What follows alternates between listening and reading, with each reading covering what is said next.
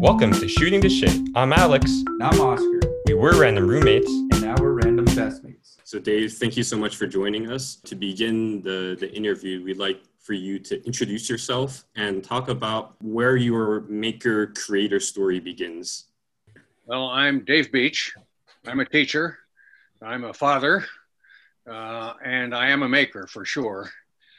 Where did it all start? My earliest memories are that when my parents had bought a house in Columbus, Ohio, I think that would have been uh, when I was maybe five or six years old. Uh, there had been there had been an inheritance, and that gave them a little money, so they they bought a two-story house, and they bought a they inherited a 1937 Chevrolet business person's coupe. It was in those days a businessman's coupe, un, un, unembarrassed uh, description of it. Uh, it had two doors to get in and out of. It was black and had a long shiny hood. And I, as a youngster, used to go out. It was parked on the street, and I would open the. They were gull wing hood covers, so that was kind of interesting. And I would open them up, and I would just spend hours staring at what was under the hood, trying to figure out what that might all mean and how it might work. Um, so I was fascinated for some reason, who knows what, by machinery from a, a very young age. Uh, and then later on, still living in Columbus, Ohio, I lived there up until age 12, so I would have been younger than 12 at that point. Uh, my parents bought a, a, farmhouse, which was no longer a farmhouse, but it sat on half an acre of land and it had been a farmhouse uh, probably since the early 1700s in Center Lovell, Maine, a little town in the mountains of Maine. Um, and there, one of the people they got to know, they were named the Halford family, and they had a boathouse on Lake Kezar, and they had a Garwood cruiser. So one of these beautiful varnished wooden open runabout boats with an inboard engine, which kind of went lump, lump, lump, lump. It was not definitely not a racing boat. It was a sporting boat. And I spent a lot of time being very interested in the engine in that. And now I was old enough that I could ask interesting questions and, and get some answers. And eventually, my mother decided it would be okay if I had a boat on the lake. So she bought me a 12 foot aluminum rowboat and a 1927 Evinrude outboard motor that would not run. And at that point in time, I did not have the skills to make it run. So she took it to the local uh, garage filling station, which also doubled as a, as a mechanical facility, mechanics repair facility. And they put in some new ignition parts and suddenly it would run. So I spent a lot of time out on the lake with this ancient outboard motor just kind of cruising around. So for a long time, I've been attracted to things mechanical. Who knows why? Question on that on that that motor that you got. How was it, or from who did uh, your mom purchase it from? And did she know when she got it that it wasn't working? I don't know where she bought it. She searched for it. She did the shopping. Okay. All I had to do was ask, and she would deliver. It was I had an amazingly permissive slash supportive childhood, to say the least. Um, and I think she knew it wasn't working when she bought it. Uh, but she's she's always loved antiques, and the fact that she could find an antique outboard motor, I think, really appealed to her sensibilities. And the and the guy who ran the filling station, he was the owner, was named Archie Lawton, and he was kind of a legend in this little tiny town in the White Mountains of Maine. And he took it on, and I think charged her who knows five dollars or something. I think he put in a maybe one new contact switch, which had been the kill switch and which was corroded and therefore uh, it was permanently killed. And after that, uh, it ran reasonably reliably for a long time. I have it still. It's in my garage here in Palo Oh, wow. And I believe if you were to come today, uh, I could probably make it start. So. yeah, no, it seems like it worked out well that it, it wasn't a functioning uh, motor from the get go. So uh, you always got to love broken things as much as you love working things. I like to think, or that's one of my opinions in engineering. well, I agree. There's two points that derive from your observation. The first one is that some kinds of machines kind of have life in them, and they're either dead or they're alive. And if you can bring them to life, you have perhaps some of the satisfaction that a surgeon would have with a successful operation on a failing patient. There's a kind of a sense of control uh, that for me was important. I also have a couple of antique mechanical clocks, one of which I brought back to life recently. And every morning I've been counting how many days it runs before it needs to be wound again. it's supposed to be a 10 day clock, but it had been running for minutes and stopping, and then running for minutes and stopping until I ministered to it. So the fact that things are alive is important, I think. And clocks and internal combustion engines are two good examples. And the fact that you as a human being, or in this case, I as a human being, have some control, some ability to bring that life back when it's gone is pretty exciting. In mm-hmm. fact, I, I, might just mention that as an undergraduate at Stanford, I forget what the assignment was. I was a product design major at the time, and the assignment had something to do with creating a mechanism, I think. And what I did is I took that Seth Thomas wall clock apart far enough to try and understand how it worked and then I built a very simplified replica of it, which rather than going tick tock, tick tock, went dunk, dunk, dunk, dunk, dunk, dunk, and then it, it ran, ran, for 10 seconds and then quit running. But it was, uh, it was an escapement. It did run a little bit. And I began a kind of lifelong love affair with mechanisms at that point in time. No, that's fantastic. One of the words you use to d- describe yourself, which you are, is a teacher. In this creative journey of you engaging with engineering on your own and then transitioning to what I like to think, at least from my experience in uh, being in the same space as you, of now imparting some of that ability in others to continue discovering their creative processes. When did that transition happen from being a more practicing engineer, if you will, to then switching over to a lot of your work being involved with students and people? As mentioned, I was an undergraduate and then later a master's candidate in product design at Stanford. And at that point in time, I graduated in 1972. So from about 68 to about 72, uh, I was in a program that emphasized hands on work of various kinds. You learn to draw, you learn to build rapid prototypes, you learn to run machine tools, you learn to make a casting in the foundry, and you were encouraged to design something original that would contribute to improving the world in some way and then build it and put it in service and test it. So I was in a culture that was a terrifically good match for who I had become at that point in time as an adult. I had no idea that I was going to want to teach ever. In fact, I was looking forward to working for Hewlett Packard as, as an entry level engineering designer. That's what everybody else was doing in those days. That was a sure ticket to a successful career. Uh, but along the way, a professor named Jim Adams, who had come to us from Caltech, where he graduated first in his class, but he'd also studied oil painting at UCLA. He was a kind of a Renaissance man. He did, as his PhD thesis at Stanford, a device which facilitated communications with the moon. It was a robotic device and it attended to the time lag between sending a signal out and getting it back in a very high tech, so combination electromechanical, PhD, uh, frontier kind of a, a scholar at the time. And he was teaching in the product design program at that time. And he came by one day when I had just finished. I don't know, we had an assignment and probably we put our work up on the wall. And I'd done some kind of a little graphic of some kind. And he looked at it and he looked at me and he said, Oh, you finally learned to relax. This is very nice. that was the beginnings of my relationship with Jim Adams. Later on, as I was about to graduate, there was, I had a, a classmate uh, who was talking to me about what I really wanted to do in life. And at that point in time, Leonard Daig, who had my job, he was running the Stanford student shops. And he was aging and ready to retire and had some health problems and I got wind of this because he and I became we we weren't really close friends, but we talked to each other pretty frequently. And so I went to Jim, who was then uh, director of the design division, and I said, Jim, I think I want Leonard's job. I think I want to run the shops. And I had taken a couple of courses at Foothill Junior College in machining, and one in a couple in machining, one in photography. I'd done some kind of hands-on uh, courses there and learned something about teaching from a fellow named Warren White, who was in charge of their machine tool apprentice program. And it was at that point in time that HP uh, machinist apprentice were working for HP in the shops during the day and going to school at Foothill and later on at De Anza College evenings. So I had gotten a little more information, quite a bit more information about machining under the circumstances. And I figured maybe I could run the shop and that would be fun.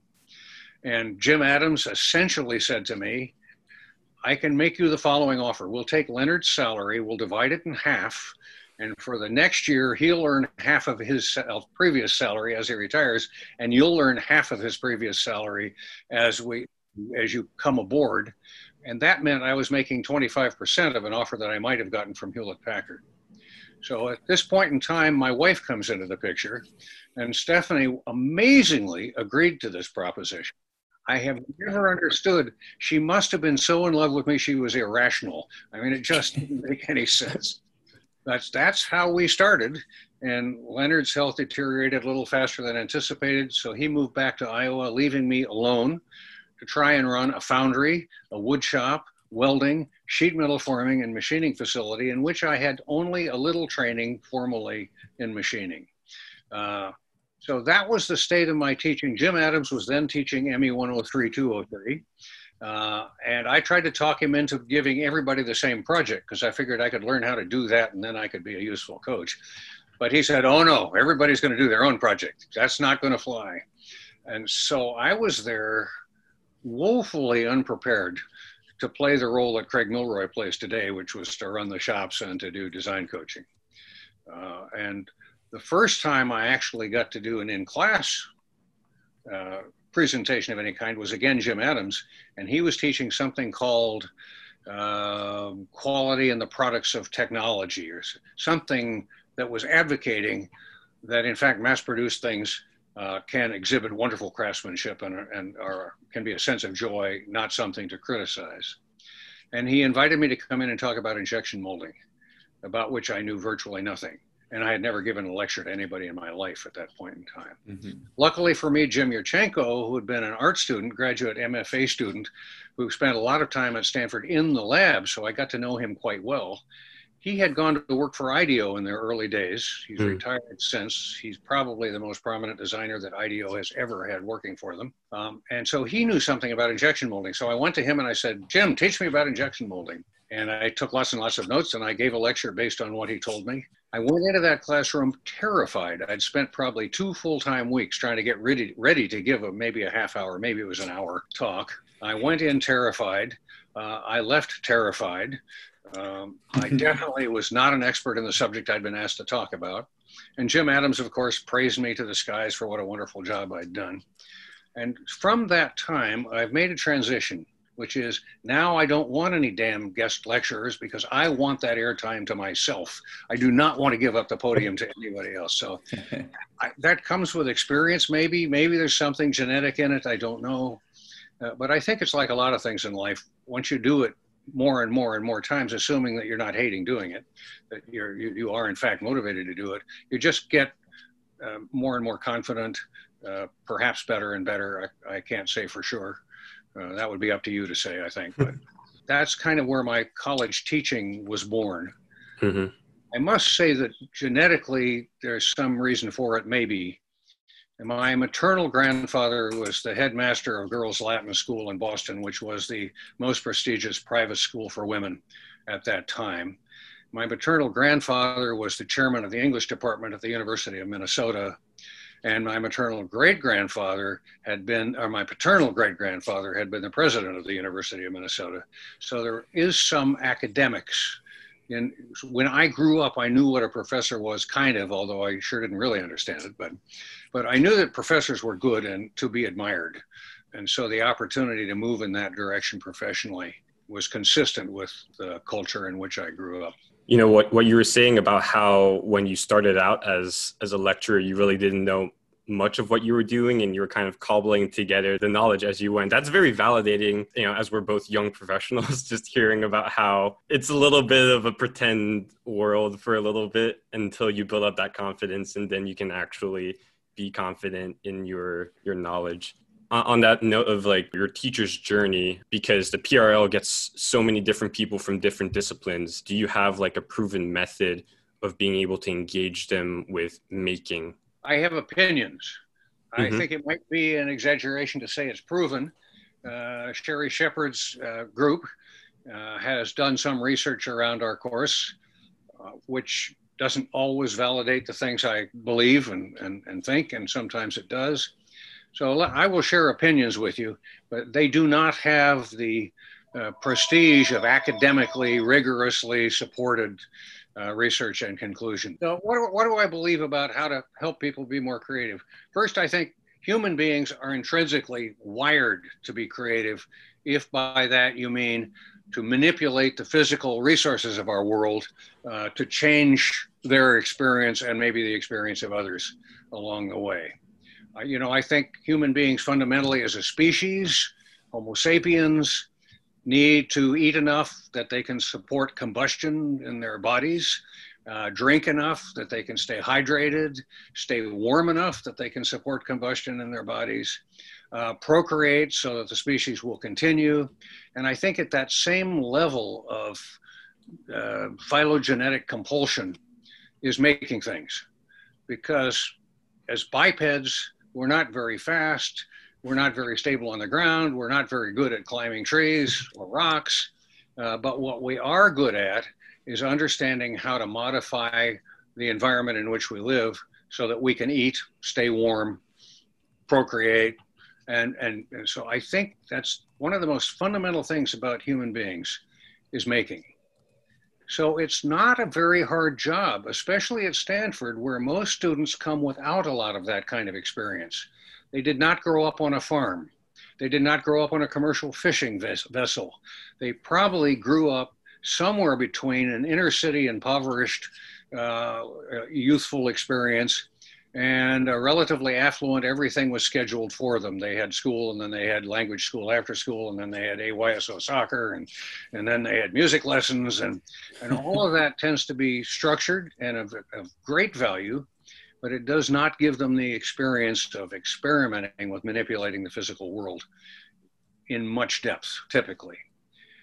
So you have a population of students like that, inexperienced, but wired as human beings to really need to be makers, whether they know it or not. And if you give them just a little opportunity to put their toe in the water and try it, usually a huge amount of energy is liberated. And so my job is just so easy. I just send them off to the lab to, you know, face the end of a piece of Delrin round bar stock, and all of a sudden their life is transformed. Their view of themselves, their sense of uh, being human beings, of being capable, a fancy word for that is agency.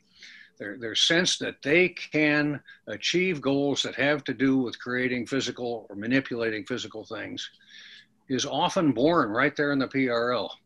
And, and so that's the most wonderful thing about teaching for me is it just happens that what I was interested in as a young person is also a source of energetic ignition for almost all students. The next thing I would say, which I think is very clearly true, this is an opinion, but I, I think it's, a, it's an opinion worth paying attention to. At Stanford, and probably almost everywhere else in life, everyone is wonderful. They all have tremendous potential, capabilities, experiences, ideas, worldviews. They may be more or less mature. Uh, they may be uh, uh, coming from a wide variety of different places and spiritual backgrounds and ethnic backgrounds. So there's a lot of diversity. Everyone is wonderful. And so, as a teacher, the first thing that's important is to remember that. And maybe a student isn't well equipped to take ME 103 when they come in. My goal then would have to be to hope they are well equipped to take ME 318 obtain when they leave ME 103, 203 to have an impact on that situation. And a way to do that is to get to know them. So, the first thing, in my view, that any design coach, any teacher really wants to do will have nothing to do with machining or heat transfer or, or dynamics. It will have to do with getting to know the student. Spend time establishing a personal relationship with a student. And that would include, of course, learning their names, at which I'm very bad. But it would also include, of course, and it would include answering their emails instantaneously, at which I'm even worse. Uh, but it would definitely include finding out where they grew up, uh, what sports they may have played, kind of what their worldview is. And by doing that first, now you've got a foundation from which, if you want to talk about something as boring as what's the right rake angle for a left hand turning tool in 6061 T6 aluminum, you can have that conversation and, and the student might even stay engaged with it. But if, if you don't start out with getting to know the, the, student at a fairly intimate level, uh, sort of as quickly as you can without offending anybody, uh, without being disrespectful, then you're then you have a huge handicap. And then the next thing I think is if the student gets to the point where they're courageous enough to share their work with you, and we kind of force that, but that doesn't mean it's easy. Uh, I think for many students that's not an easy thing to do. First part of the meeting is reestablishing a personal relationship, a non technical relationship. Next part of the meeting is identifying some strengths, something to say, wow, that's really amazing what you did there. Everybody could have had that idea, and it's really an important idea. Or not everybody would have done that little piece of research and learned that thing which you brought to this meeting. So, finding something to praise, and then you're in a position, I think, to talk about the path forward for that student, mm-hmm. to suggest options, possibilities, resources, uh, ideas that build on whatever they've brought to the table. So I think the most fundamental thing the PRL is trying to do is it's trying to make sure that students have self-confidence in their ability to manipulate the physical world and in themselves uh, at the end of their experience there. And whether what they learn technically, they inevitably will learn some technical things. Uh, but what they learn technically is of secondary importance, as far as I'm concerned. No, that's really great to hear sort of uh, your thought process on that because I can recall one of the biggest challenges for me in entering the mechanical engineering program was this kind of uh, overlooming fear and trying to break this boundary of uh, being willing to create and you know not everything's going to turn out well and uh, you know both from uh, a generating idea standpoint and then actually making them. There was always this fear throughout, but um, knowing that, and then eventually I felt welcome with my design coaches and whoever I was working with. But that is always, I think, one of those uh, challenges of how you inspire creativity in students for being willing to go after it. So, no, it's really nice to hear that. It's really nice to hear your comment. It suggests that opinions have at least some people who who feel they're appropriate. mm-hmm. No, no, no, without a doubt and so that brings me to sort of this other point now, given the circumstances we're in in this world with a pandemic and sort of this massive shift that has happened in education. And so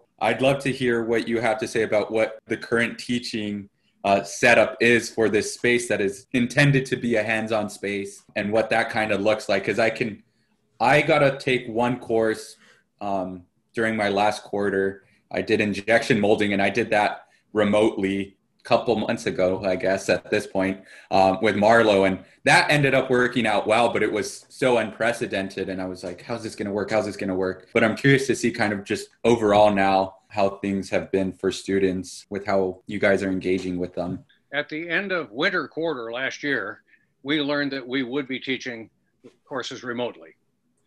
Uh, and my first response to that was, hell no. The whole point of the PRL is hands-on, real-time, physical interaction with tools, people, materials. It makes no sense at all to try and teach these courses remotely. I'm old enough and I've saved enough that I could just tell Stanford, I'm taking my marbles and going home. I'm not going to do this. Yeah. That was my first response. Interestingly enough, it was also Marlo Kohn's first response. Uh, others were more enthusiastic. Uh, Dan Selman was much more enthusiastic, for instance, and Craig was kind of relatively silent on the topic then I went to a town hall meeting. Ellen Kuhl was, was our department chairwoman at that point in time and continues to be. And she said to everybody who was at that town hall meeting, but I think it might have been just for faculty because this comment suggests that that was true. She said, We really appreciate that the faculty in mechanical engineering are perfectionists about their teaching. They really want to do a superb job. And we recognize that when we change teaching methods, you may have to settle for less than perfection.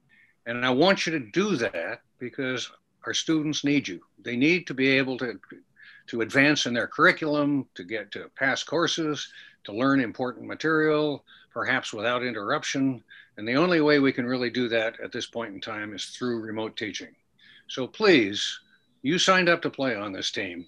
You signed up to play the position you're playing. Take the field and do the best you can under these circumstances. And that comment really got to me. In fact, I am now a, a total advocate for Ellen Kuhl. I think she's just a wonderful leader. And that's one of the reasons I think that. So then we began to think, all right, what can we really do? And from my kind of naive perspective, I, I, was thinking principally about courses that had structured labs and that had site visits, manufacturing site visits in them. And, and how could you replace that? So in ME 103, the idea was okay, we can't do structured labs. What are we going to do instead? And the two ideas were let's be much more serious about CAD and let's be more, much more serious about teaching manufacturing processes. And so that required developing a, a lot of new material. And the lucky thing was that Tom Kenny in the dean's office ultimately, it took a while, but ultimately committed that we would have the same number of CAs this year as we had last year because nobody could figure out how to calculate the appropriate allocation. Well, that meant we had CAs who weren't teaching structured labs. So, what were they going to do? Well, that was great for them because their appointments were not canceled. And it was turned out unexpectedly great for us because they were no longer course assistants. They became essentially partner professors for all of us. They created new material. In ME 103, what used to be tech notes, you probably never even went and looked at them. Almost nobody ever did, only as a last resort. If you couldn't find a coach who, who could help you, maybe you would go look at the tech notes. Uh, well, they became a major part of the course because a lot of attention. They became essentially, oh yeah, there's an internet. We could curate the great videos that are out there, the great articles that are out there, so that so that an ME 103 or 203 student would have a quicker way to get to really useful information and information that would transcend what we actually have time in lecture uh, to present. So that was a really important thing. And then we went for longer, smaller coaching groups and so it really became very important because the sense of community with remote teaching is harder to achieve. It became very important that one coach got to know three students very well multiple times a week with Slack as an instantaneous feedback mechanism whenever it was needed. So, in essence, Slack is very good for internal communications among a, a functional group. Well, those coaching groups became those functional groups. And then they were kind of released from having to actually make much of anything. And in a way, that was very liberating because I think most students feel more comfortable learning 3D printing and CAD uh, than they do learning machining and casting. Uh, mm-hmm. And so this gave us a chance to really admire the work they were doing in some new domains. Result, uh, uh feedback came back positive, uh, very positive, in fact we did what we set out to do. We delivered courses that had value, and those courses do not have the same value. It's a different kind of value. It's not better or worse, probably, but it's different uh, than they have had in the past. The other thing that's a fact is that when you do these lectures, all of a sudden, especially if you do them asynchronously, uh, which is how we started out, your old slide deck isn't very useful anymore because it really doesn't stand on its own. It really mm-hmm. needs better videos, more captions, more circles and arrows, uh, more careful structuring, closer relationship between what's presented in those presentations and what's going on in the student's assignment life. And so a great deal of effort was put into redesigning the, the presentation lecture in class adventure parts of the courses. So I think we've done a pretty good job. I think the student feedback confirms that. But I can hardly wait to get back to the point where we can actually be on site with our site visits instead of doing them by hosts making videos for us. Mm-hmm. And yeah. we can actually be doing structured labs because what the students aren't getting is they aren't getting that, that intuition, uh, that, that judgment about basic manufacturing processes. If you, if you haven't felt it, if you haven't experienced it, it's just not as powerful a tool. If, if you kind of you can draw diagrams and you've got some vocabulary but you haven't actually experienced those processes you're not going to be as good a designer as you would otherwise be. Couldn't agree more. Yeah there's uh you have to be able to hold it in your hands you have to be able to yeah. see it feel the fit whatever it is yeah then you can't really replace that but it's awesome to hear that you guys have made the effort to come close to continue to offer that yeah. um, experience Well, and I think when we do go back to the on-site teaching as as our as the mainstay of what we do, and we've always done remote teaching. I've been teaching SCPD courses for decades, mm. but uh, and that's fun. It's a different kind of fun, and it has a different kind of value. But I think our on-site teaching will be better because I think we've all learned some interesting things by teaching in a remote format. So I, have a I have a final question before we kind of wrap up this interview. What have been kind of the major trends that you've seen in decades in the PRL, whether it's coursework, the types of people that come through, the things that you find students valuing in the PRL space? What have been those major trends that you've seen since you got there in the 70s? When I started running the PRL, it was on the verge of extinction. Wow. Doing things with your hands, from an academic point of view, has since the early Greek culture been denigrated. Who does things with their hands? People digging ditches, people mining coal, you know, people who are getting dirty and their lower back hurts and and and they're they don't have much social respectability, they don't have much income, they they just don't have a great quality of life. Whereas people who think and and and do research and write poetry and and create financial systems um, have had a lot more respect. And so that perspective was alive and well when I was born in academia, and I think was still alive and well pretty much when I came to Stanford. And it had it had some people who were exceptions: Professor DeBra in Aero and Astro, Jim Adams in mechanical engineering. There were some people who really valued doing things with your hands. But it, it, when I came to Stanford, the best thing for me to do was stay as invisible as possible because I didn't have tenure and I didn't have much prestige. Uh, and I wasn't doing something that was fundamental to the to the job description of a research university. I wasn't doing any research, um, and so that was I was just kind of essentially pleasing myself, despite the low salary. Um, it, it, it, was it was a fairly immature and, and irresponsible uh, basis for a professional life. Um, then I think over time things began to change a little bit. And the biggest change I saw, the first change I saw wasn't a change, but it was a reality. The students in those days, their worldview, they were largely relatively affluent white people from this country, from this culture, um, and they were rebelling against their parents and their parents had, had recovered from the depression and were working hard and had achieved something, some comfort in their life, uh, some stability, and maybe even some prestige. And so in the 60s, we all kind of thought, no, no, no, we're going to go back and we're going to live off the land and we're going to get in contact with what's really important with life. And it's not money, uh, it's, it's a variety of other things. And so we were all very interested in how to make things because if you're going to live by your own resources uh, instead of through medicine or, or financial service or, or some other means, academic service, uh, making things was much more central to what you might want to do. So in those days, students flocked to the shop eager to have that experience. Uh, and then things did begin to change. And I would say the first change I saw was with the advent of the opportunity to start video game companies and to, and to become entrepreneurs who became very wealthy very quickly, uh, the notion, kind of the statement usually was, well, money is the marijuana of the 70s and 80s uh, for students, the idea that affluence is possible.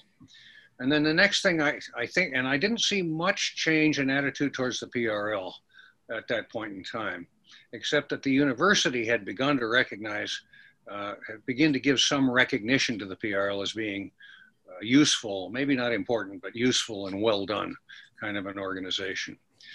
And then I think with the advent of transportation becoming much less expensive and much more accessible, and electronic communication becoming just plain awesome, then I began to see students, A, the student body look more diverse to me, and B, the diversity of experience among students looked much greater. And I think a sense of altruism, of how to make the world better, was born at about that time.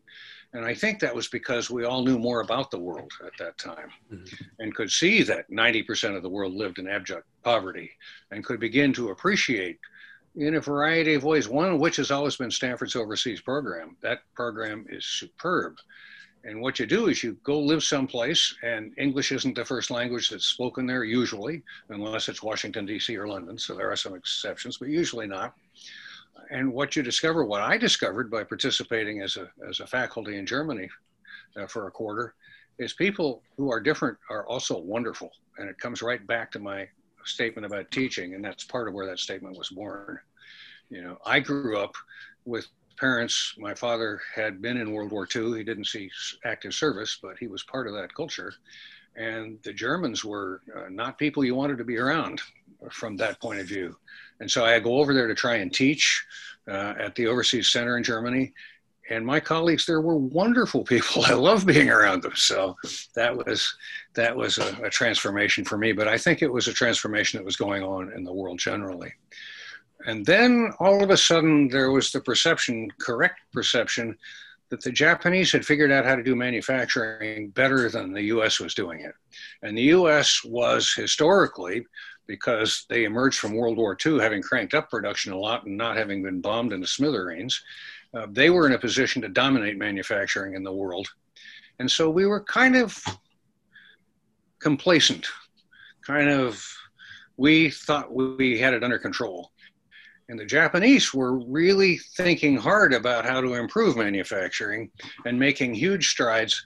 And all of a sudden, kind of, I don't know exactly when to put this, um, after I'd been at Stanford for about 15 years, so say in the mid 80s, it was true that the Japanese had taken our market share away in almost every consumer product imaginable automobiles, television sets, you name it. If you wanted a good quality product, it probably came from Japan. And machine tools, uh, it, it, was, it was a striking change. And so there was a lot of concern among US major industrial organizations about our non competitive manufacturing position. And they poured some money into universities uh, so they try to recruit government help and academic help uh, and, and, and create a better uh, sense of how manufacturing ought to be done. Well, guess what? You come to Stanford and you want to fund something in manufacturing, where do you look? The PRL. So, so all of a sudden, the PRL has got some money, which it sort of never had had before. Um, and so that meant we hired Craig Milroy, and it meant we bought a lot of new tools, and it meant we launched some new courses uh, integrated design for marketing and manufacturing, joint with the business school, good products, bad products, an outgrowth of Jim Adams's quality in the products of industry course. Uh, so all of a sudden, uh, there was interest in us. And I got promoted from teaching specialist to professor per end teaching, which just would never have happened otherwise and probably would never happen again. But mm-hmm. it, nevertheless, it did. So that was a big change for us. And then most recently, what I'm seeing is I'm seeing students that seem afraid of machining and casting and welding. They don't seem afraid of 3D printing or of CAD, but they do seem afraid of the more traditional processes. And so rather than having them coming eagerly to us, they are coming with some fear, anxiety, and trepidation. Trepidation. And so uh, that kind of suggests that we should behave in a quite different way than we have historically. And the other thing I'm seeing is that Stanford's doing a great job of attracting a more diverse group of incoming students. Mm-hmm. Uh, I think the numbers are, you know, financial aid is now going to something like 40% of all incoming freshmen, and it's full financial aid in the majority of cases. And so that's going to be uh, a different mix of students than I grew up with in the 80s, 70s, 80s, 90s. More interesting mix of students. Uh, but things like how much do the materials to take ME103 cost? And mm. is that a complete barrier for students? Are, are new perceptions on our part. Uh, how do students who are not necessarily accustomed to asking questions of and getting help from their affluent faculty, uh, you know, how, how, do you handle that? Uh, so there's a whole series of new sensibilities that we are trying to develop to respond to that issue. And the outcome is going to be wonderful. We'll be better than we've ever been before because of this. But the transition uh, has emotionally stressful and intellectually difficult components to it uh, as we move forward. And then the other really big thing that's happened is maker spaces have become uh, very fashionable. Mm-hmm. Schools, all the way from preschools to major research universities, are spending hundreds of millions of dollars per institution to create makerspaces. And Stanford is not doing that yet. And so I'm feeling personally, oh my goodness, you know, we led for 50, 40 years, we led the country, if not the world, in what we were doing. And now we're having trouble getting any funding. so that's, that's, a, that's a current frustration. Um, I don't know how that will get resolved. The virus hasn't even come into this conversation yet, except that it did uh, provoke uh, remote or virtual teaching and learning. But one of the things the virus has done is it's put Stanford's plans to take makerspaces much more seriously uh, on hold because there's so much, so many other decisions and problems that need to be addressed. Mm-hmm.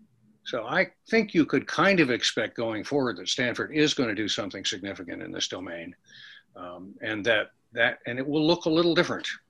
It will it will probably have more digital tools and less physical tools. Mm-hmm. It will probably be more altruistic than it has ever been before it's always been a little strange that we graduate students who know how to run a lathe when they're never going to run a lathe to make a dollar in their life, probably. Uh, so we'll, we'll, probably graduate students that are, are more carefully uh, calibrated in terms of their education to what they're really going to be doing as they go forward. Yeah, I'm, I'm excited to see where uh, the program continues to go because I feel just in like a couple years out from it, looking back and seeing changes in courses and everything, it's exciting to see just like the pace at which it evolves to keep up with everything else that's mm-hmm. happening mm-hmm. in the world. Well, and that's the thing we can say about the virus, which is actually positive. External events are sometimes a source of creativity. Mm-hmm. The Japanese prowess in manufacturing was one such event. Uh, and this virus has been another, and it's been a horrible source of torture and torment and, and pain for a huge number of people. Uh, but it's also the kind of thing that forces creativity, forces rethinking, uh, experimentation, taking bigger risks. Uh, so frankly, I had become fairly complacent in my own set of ideas and, and what we were doing, and the virus has definitely cured that for me. Um, so uh, it's worth keeping in mind about the virus that I believe Stanford, of whom I am sometimes critical, is doing a very responsible, very energetic, very thoughtful job of managing this crisis. Uh, I, I, can say without reservation, I'm very proud of Stanford's behavior here. And there are silver linings to it. There are ways in which uh, we will be better off as, as well as having been tortured so mightily as a result. We should elect you to office with that ending speech. Well, Dave, thank you so much for your time and you know answering our questions about this. Before we we leave you to the rest of your day, we do always end our interviews with rapid fire questions, and so we have three for you. Back in my sophomore year, we had a wonderful conversation when I was trying to force my way into ME 203, and you divulged that you had interned at Mattel and you had done some thesis work, I believe, with playground equipment that helps with children with autism. So on that note, what is your favorite toy and or playground equipment? My favorite toy isn't most people wouldn't say it was a toy at all. It's either my 1906 Seth Thomas clock or my 1950 GMC three quarter ton pickup truck.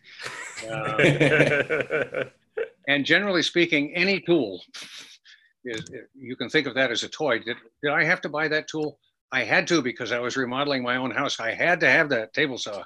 uh, and when my brother-in-law was an architect, uh, volunteered to loan me all those tools, I said, no, no, no, no, no, no, no. That would take away my possibility of buying them for myself. So toys and tools are tend to be identical for me.